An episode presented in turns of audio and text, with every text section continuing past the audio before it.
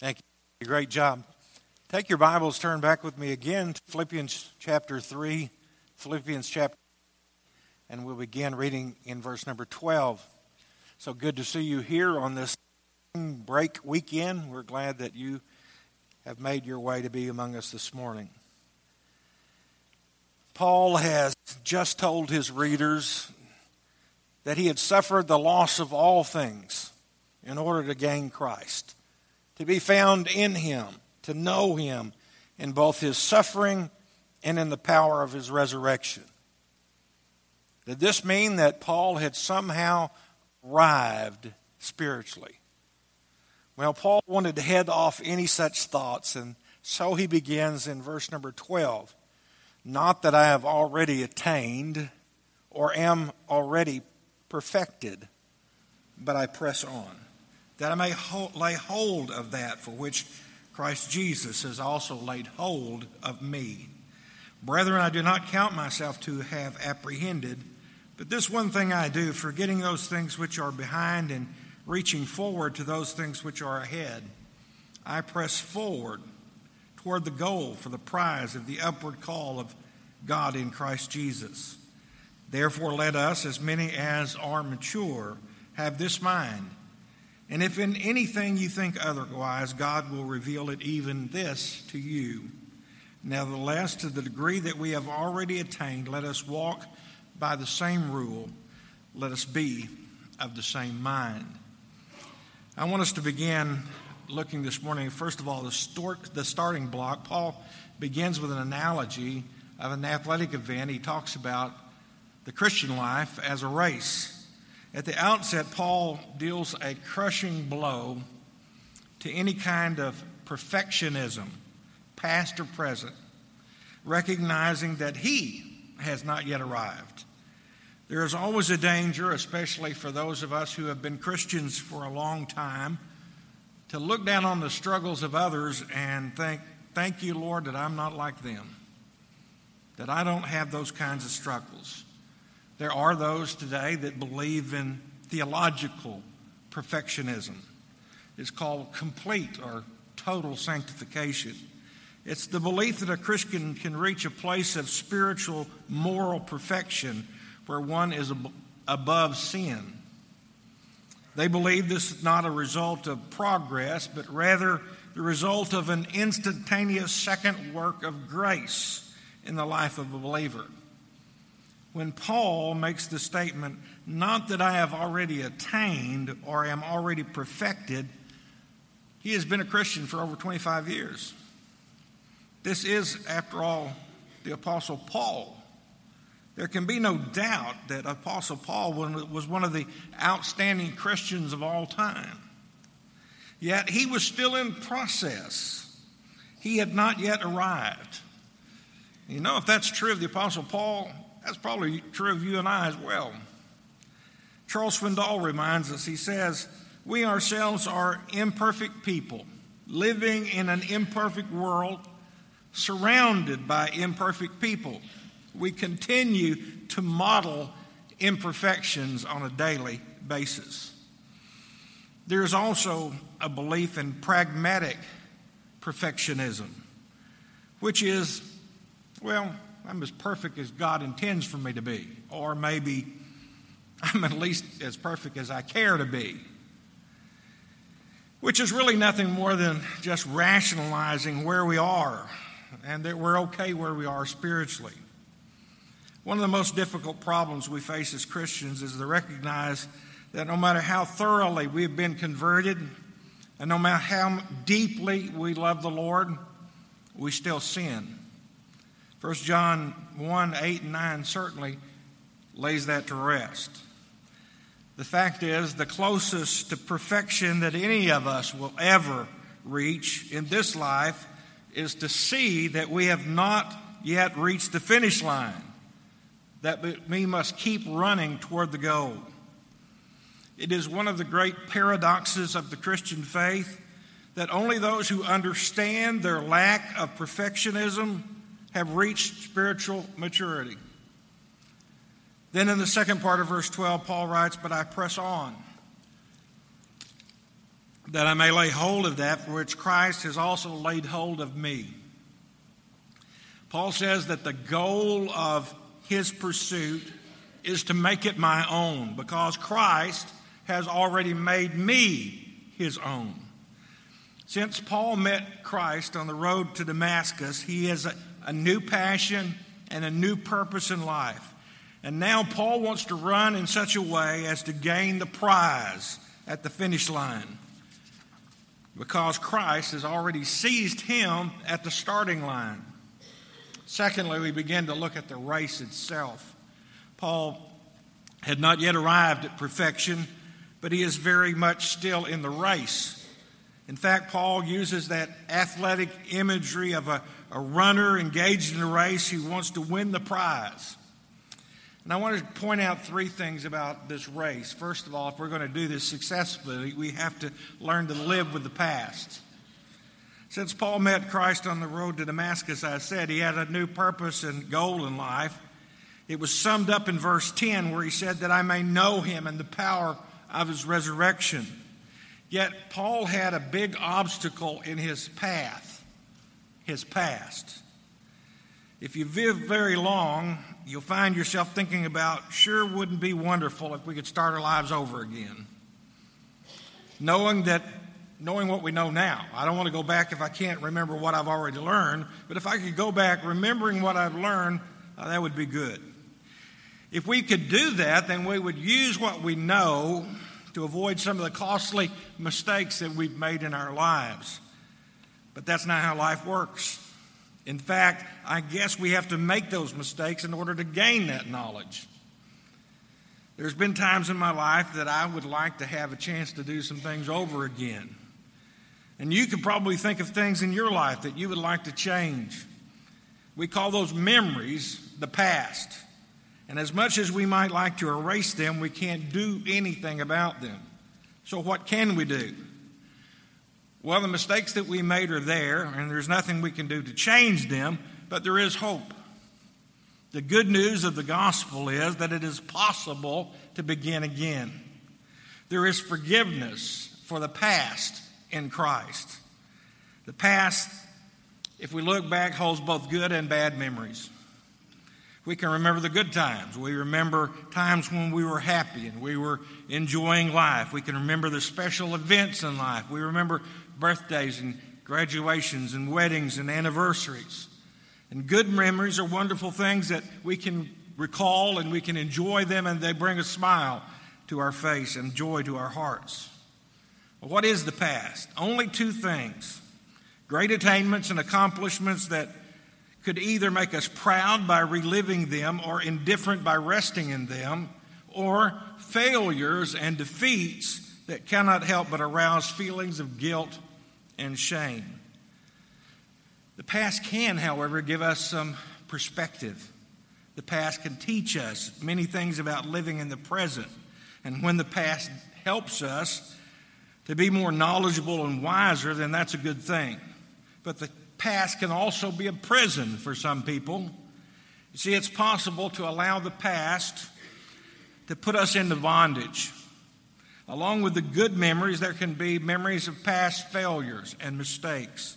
Sometimes our memories can serve to haunt us. Our failures can cause us to see ourselves as failures who are unable to break the pattern of failure in our lives. So, how do we deal with the past? Well, there are at least a couple of ways that we can deal with the past. One is we can relive the past. When we do this, we rerun the past in great detail in our imaginations and our minds, and over and over and over again, we continue to beat ourselves up over things that are forever gone. The story is told of one case where a woman went to a lawyer to take out a paper against her ex husband. She was just haggard with emotion and nervous and upset to the point that she seemed ill. Trembling, she related at length how bad her ex husband was and how ever since their divorce, he had been poisoning her son's mind against her and ruining her relationship with him. Well, she seemed a little bit old to have a young child at home, so the attorney interrupted and he asked her, So, how old is your son? He just turned 32. Oh, said the attorney, and how long ago was the divorce? About 17 years, she said. The woman had made her divorce a career, it became a way of life. And we can allow the past to do that to us. Or we can refuse to be dominated by the past. We can recognize that while the past is an unchangeable part of our history, we are more than what the past has revealed about us. We have a choice about how we will deal with the memories of the past. Paul tells us to deal with the past by forgetting it. He says in verse 13, But this one thing I do, forgetting those things which are behind. Paul says the past is to be forgotten. But what does Paul mean when he says, forget the past. When he's speaking of forgetting the past, he's not talking about some kind of amnesia, the inability to remember it at all. Although there may be things in our past that we would like to erase from our memories, unfortunately, God has created our minds to be incredibly powerful. So, what is the nature of forgetting them then? It is the kind of forgetting that occurs when we cease to let things that are in the past overshadow the present. That lets the past be past, both the good and the bad, and constantly looks forward to the work that God still has for us now. I believe that Paul is saying about the past in the sense that we don't allow past failure, hurt, disappointments to keep us from experiencing God's best for us today. Don't allow the past to hold you hostage to past failures, mistakes, and disappointments. And you may be saying to yourself, well, Brother John, that's, that's great, but it's easier said than done. And you'd be absolutely right. The Bible teaches that Jesus Christ can release us from sin and from the guilt of sin. There is nothing in our past that is too great for our God to handle. There is no sin too big for God to forgive. God can enable us to release the past and to move on to what He has for us in the present. Paul himself is an example of that truth. Paul's misguided persecution of the church must have been a sense of immense guilt in his life. He could have been debilitated by that guilt, but he didn't give into that power and he didn't allow it to hold him hostage. In 1 Timothy chapter 1 verses 12 through 14 he says, "And I thank Christ Jesus our Lord who has enabled me because he counted me faithful, putting me into the ministry. Although I was formerly a blasphemer, a persecutor, an insolent man, but I obtained mercy because I did it ignorantly in unbelief. And the grace of our Lord was exceedingly abundant with faith and love which are in Christ Jesus. Paul's personal testimony holds out hope to all of us that we can believe that we can rise above our past. In a very real sense, a Christian can look at their life and say, I've failed, I've failed in the past, I know it. But this is not the best I will be. What was is not what, by the grace of God, I will one day be. We are to live with the past, but we have to live in the present. He says, reaching forward to those things which are ahead. Paul says that we must not only forget the past, we have to be actively engaged in the present we understand that God truly has a plan for our lives, then we have to begin to look to the future with hope. If we want to live successfully in the present, we must not only put aside the past, but we must become actively engaged in the present. The past tries to trap us by discouraging us to the point that we're too depressed and too exhausted to even try anymore.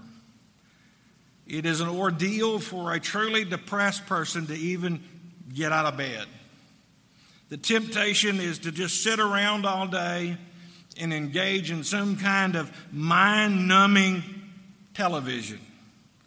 Sometimes the first step in restoring joy in our lives is we have to get out of bed and do something. Preferably, do something for someone else. It'll change your perspective. Paul said that he is reaching forward to that which lies ahead. And the word that he uses here is a word that is the picture of a foot race. The Christian life is a commitment to do something as well as to be something. In other words, Paul compares the Christian life to a number of athletic images.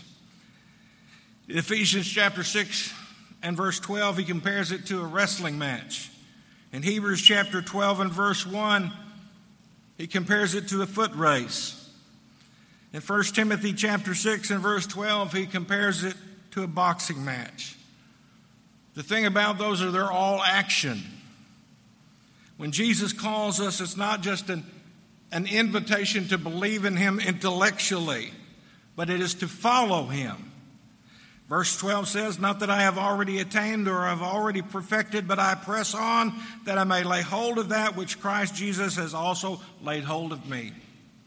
We're not only called to live in the present, but we are called to live for the future. Verse 14, he says, I press toward the goal for the prize of the upward call of God in Christ Jesus. Two things. First of all, it calls for determination. Paul is determined to focus on the future, not the past. He is not simply reaching forward, he is giving it all. Paul tells us that he presses on.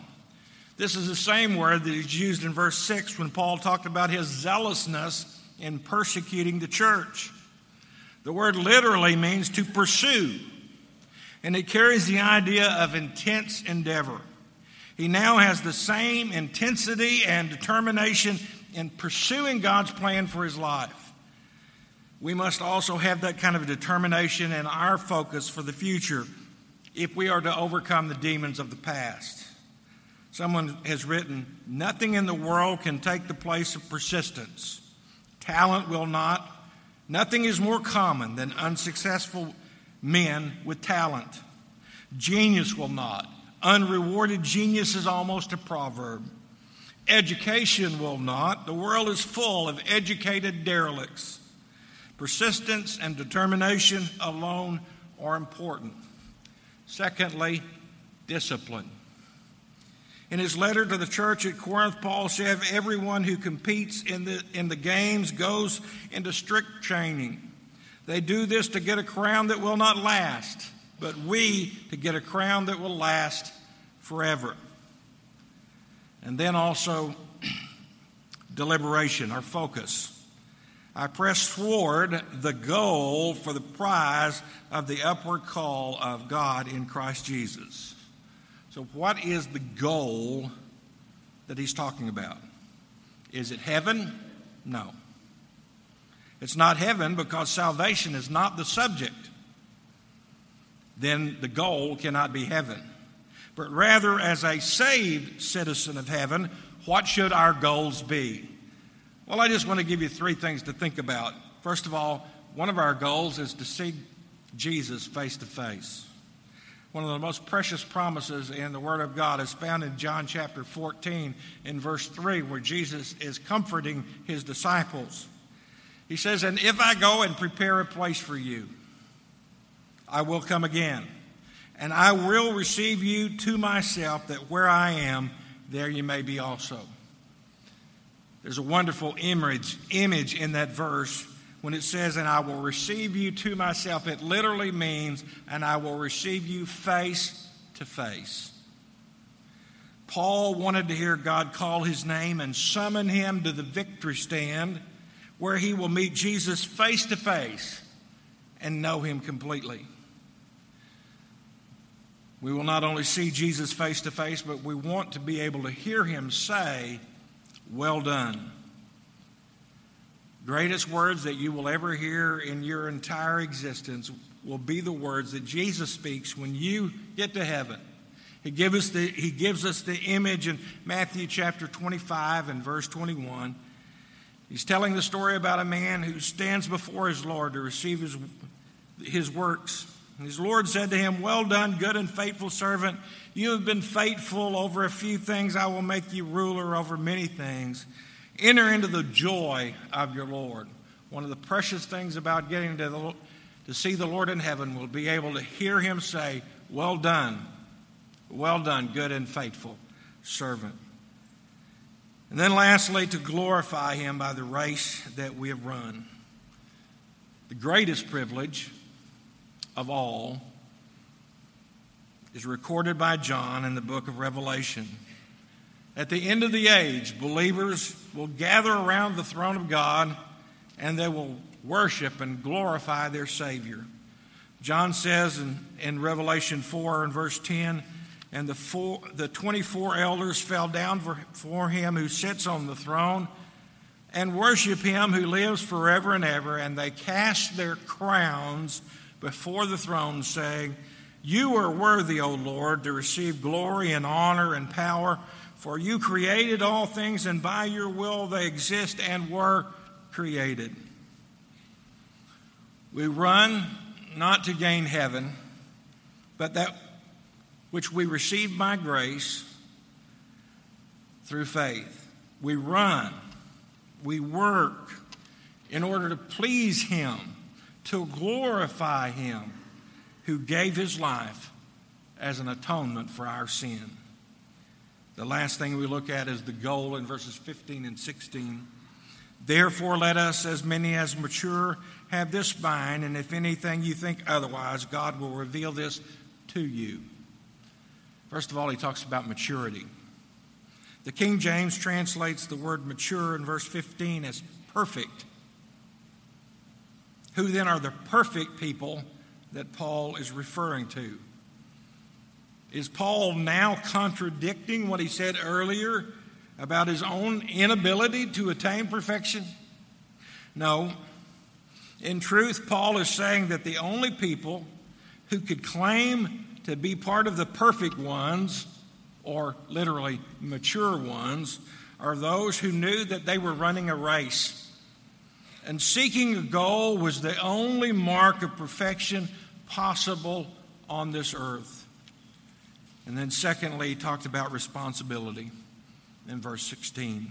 Nevertheless, to the degree that we have been that we have already attained, let us walk by the same rule, let us be of the same mind.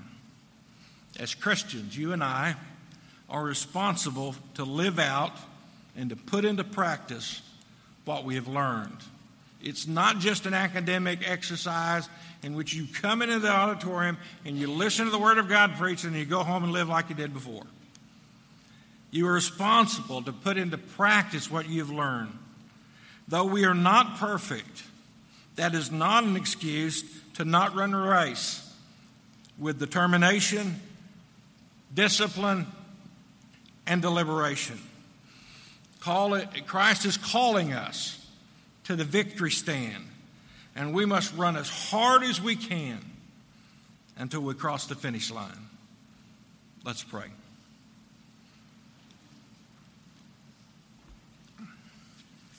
Father, thank you for always challenging our hearts, helping us to recognize that we're not through until we get home. And if we're still here, you still have a purpose for us. There may be those here today that are struggling with the past. The past has disabled them. Father, I pray that they might gain victory over the past and realize that you have a purpose for their lives, a purpose in the present and in the future. If there's one here that has never received you as their personal Lord and Savior, I pray that right here, right now, that they might turn to you, recognize that Jesus did pay for their sins on the cross on Calvary, repent of their sins, and ask Jesus to forgive them that they might gain heaven and they might gain it today. For those of us who are Christians, we can still allow the, the past to keep us from being all that you intend us to be. Lord, I pray you give us victory. I pray that you'd help us as we strive to walk with you, that we live in the present and we live for the future. For we ask these things in Jesus' name. Amen.